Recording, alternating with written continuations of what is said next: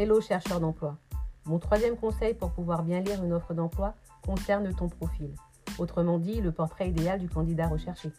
Tu y trouveras tes compétences, c'est-à-dire tes savoir-faire et tes savoir-être, tes diplômes, tes expériences professionnelles et d'autres compétences comme les langues ou les outils bureautiques par exemple. Une petite chose à laquelle il faut être très attentif, c'est faire attention à bien respecter les termes suivants concernant les diplômes et les certifications. Quand on te dit diplôme exigé, ça veut dire obligatoire, impératif.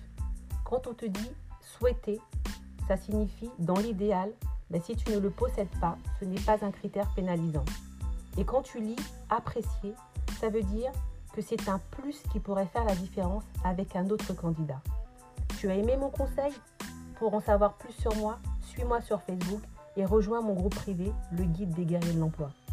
Aie confiance en toi et lance-toi.